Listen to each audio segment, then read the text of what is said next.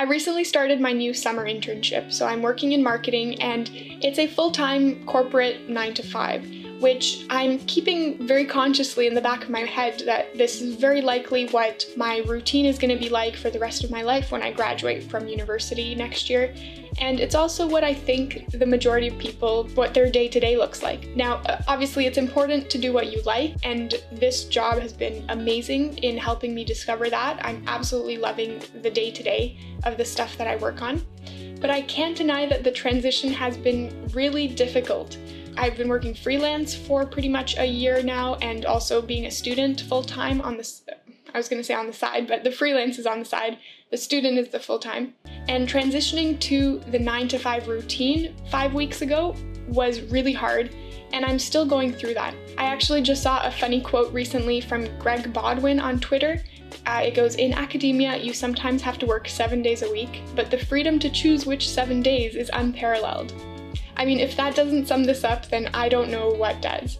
I've just been constantly cycling through my head this question when do people actually have the time for their hobbies and habits, not to mention family and kids, and the occasional random house repairs or errands you have to run or groceries? So let's talk about this. So, for my first two weeks in my new routine, my internship happened to overlap with some client work, and I was just grinding everything out. My previously non negotiable morning workouts completely slid off the priority list.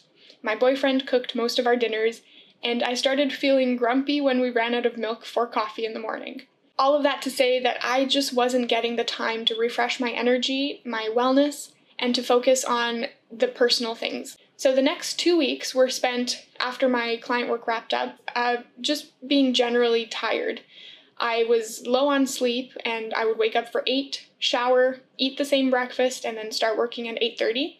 And then at 5 p.m. eat dinner and crawl onto the couch to read or watch a movie. I read 3 books during this time, so that was quite productive, but I didn't really have time for my hobbies or Mistral Spirit or doing any of the creative ideas that I couldn't I can't turn that off. Like I still was getting all kinds of great ideas, but I just had no energy to pursue them which really left me feeling defeated. So during the fourth week of my internship, I finally had some time to think and I made a plan of action. The clips that you'll see in this video are from Monday of my fifth week, which is the first day kicking this off. Now, backtrack a little bit. The 9 to 5 is hard for me because there's a lot of structure, I think my mind gets all kinds of ideas throughout the day, and I have been working and thriving on this concept of just getting an idea and pursuing it and seeing it to the end, and then getting another one. And it's almost like I'm encouraging all of these distractions of new concepts, new ideas. That's how Mistral Spirit works, and that's what my blog is founded on. And the student life has really been perfect for that. You only have one and a half hour classes, and then you have meetings, and you have time in between, and you talk with friends and it's really a little bit of everything, like a potpourri. That's the word for a little bit of everything. And what I've done since starting my internship is I have a really good Notion system. Notion, the app, yes, I'm onto that. It's a place where I capture my ideas. As a result, it's great because I can just throw them in there and then use them, you know, sit down to write about them later at the end of the day when I'm done with work so I don't get distracted in the middle of the workday. But just like a to do list that's still half unchecked by the end of the day, my list of ideas, of which only one has been seen through or fleshed out by the end of the day, leaves me feeling disappointed and gradually more helpless I do all of these great things at work, but when the time switches from work to personal, it feels like the day is just beginning again. And let's talk about this past year for a second. I think COVID has split people up into almost two camps of people those who feel a suddenly greater pressure to achieve and to get things done, because it's like, okay, like you have all this time if you're not going to use this time to go after those ideas and get them done, then when are you ever going to do them? And those for whom the pressure was totally released, like there's no more opportunity for FOMO because um, no one else is doing anything, anyways. And I think I've experienced a bit of both, like all of us have. But everything was almost magnified because of two things the expectations that the pandemic has totally thrown out of whack, and the isolation. So let's start with expectations because I think those have been blown totally out of the water this entire year for everybody, and they need to be recalibrated. Last week I decided that in order to make time for the things that I wanted to do, I would have to revisit what my non negotiables are. When life gets really, really busy, what would I still want to push myself to do? What parts of my personal relationship with myself will I protect at all costs, with the consequences being either low energy or low self satisfaction? Or from the flip side, what kind of guilt inducing habits will I let go of trying to do all the time and focus on shifting those habits into the realm of accomplishment? Like, wow, I, I did this habit, great stuff, I managed to find the time to do it. That's a win, as opposed to, oh my god, I didn't do this habit, I should feel guilty, like, this is one of the 10 things I have to do every single day, just habits alone. And I use the concept of energy non negotiables here. The reason for that is that all of this, for me, was about my habit of working out. Last month, I was working out a minimum of three times a week, and I've been doing that for pretty much the entire year. And I was just starting to add in, as the weather got nicer, a run on the weekends. And I was feeling so accomplished about that and so great that when the routine suddenly changed with my internship and I was suddenly went from four times a week to just once a week and barely even that, I felt so bad about it. I went through all of the phases. At first, I was like, okay, maybe I'm just not as dedicated as I thought I was to this goal. And then I thought back to last year, pre pandemic, when I was in school at university, commuting, the commute time was still a thing. And I would work out every Saturday, and that was great. And then sometimes twice a week. And if so, then amazing. But now I was disappointed about it going down suddenly to one time a week.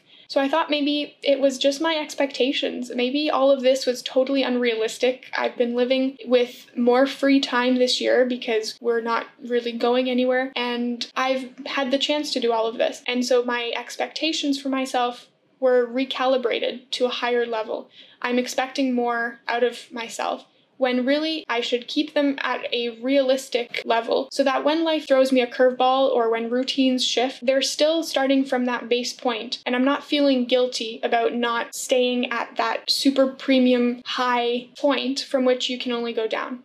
And then I also thought about my time in Romania three summers ago when I went for three months to have a good time and see family on my own. And I really genuinely didn't have any expectations out of that trip, which is why I think it turned out to be one of the best vacations I've ever taken. I went in with an open mind and an open heart, and yet when things are stable, all of these ideals and habits start creeping onto my to do list like uninvited house guests. And don't get me wrong, I think you can manage your time to make room for things that are important. I mean, a lot of us spend three, four, five hours on our phones every day or on TV or just browsing, and all of that time can be used for other things too. But it's not so much time management. I, I would say, I would argue it's energy management. So that's why I sat down and I made a list of things that are essential, not just for my uncalibrated ideals and expectations, but for my energy. What do I really, really need to make time for myself to do in order to feel good. When things are busy, when life gets in the way, when there's just no time at all to spare. I think that's the starting point and we've got to recalibrate to that level. And I'll give you a hint one of them was sleep, and it's made all the difference this week. Isolation. We've been in isolation for an entire year that I think it puts things out of perspective a lot when I talked about this concept and brought it up with my family, with friends, and I even asked, asked some coworkers how they manage their time before and after work, the discussions were amazing and they made me feel hopeful that it's not just something I'm doing wrong or some shortcoming or something I overlooked in my own time management strategies and systems. But most of all, I think that they kept me grounded in what reality is which is definitely not what we expect. Reality is just what happens. So I invite you to think about this as well. Even if your routine hasn't suddenly changed or you're not finding that time is short right now, reassess your energy non negotiables and keep those handy at the back of your mind to keep your expectations for yourself realistic and positive. And on the topic of talking with people about it, I've got some really exciting news, and this is the first time I'm sharing it with you on YouTube. Yesterday, I launched our first ever Mistral Spirit virtual space on a platform called Vibely. So we brainstormed on Instagram, and a lot of you said that you wanted a way to continue these conversations to facilitate new connections, new relationships, work towards goals together, and share ideas, inspiration, get accountable. So, this place is going to be somewhere that we can connect with other like minded people who love the essence behind what Mistral Spirit is for. There's going to be weekly challenges, a virtual cafe for chatting, and eventually some virtual meetups and workshops, which I'm very excited about. So, this is my formal invitation to you, if you're watching this, to go join our Vibely community and take part in the challenge. Our very first one is an introduction that went up yesterday, and our second one is related to this video. It's all about reassessing your non negotiables. And also, by the way, if you missed it, there's a new book club on Facebook for you to join if that's more your thing. But I chose to create our community on Vibely so that I would make sure everyone can join. I've heard a lot from people who don't have Facebook or don't have access to it. So this is for absolutely everyone, and I want to have a space where it's a many to many relationship. We can connect with each other, and you guys can connect with each other better as well. I'll include a link in the description. It's app.vibely.io slash Mistral Spirit. I cannot wait for this. It's going to be amazing, and I'm going to be very active on there. So go join as soon as you can. After revisiting what my non negotiables were, not just from the perspective of what habits do I need to do to feel accomplished, which sometimes isn't realistic and sometimes makes me feel more trapped than free, I kicked them all off on Monday this week and I feel like I've gotten back into my groove. I have a very small number of things on my list, which you can see by visiting the Vibely community, and those very small number of things to remember help me make sure that I have the energy to take on whatever the day has in store, while also feeling flexible to get creative and take things as they come. And this first day, I didn't show it yet, but I definitely needed five minutes in the evening because what it had in store was actually a malfunctioning hot water tank. That just goes to show my evening totally didn't pan out as I expected, but life happens and I got up and I was like, you know what, I've done my non negotiables, my really, like, really baseline non negotiables, and that's all that I need right now, and things go on. I'll see you guys on Vibely. Let's keep the conversation going.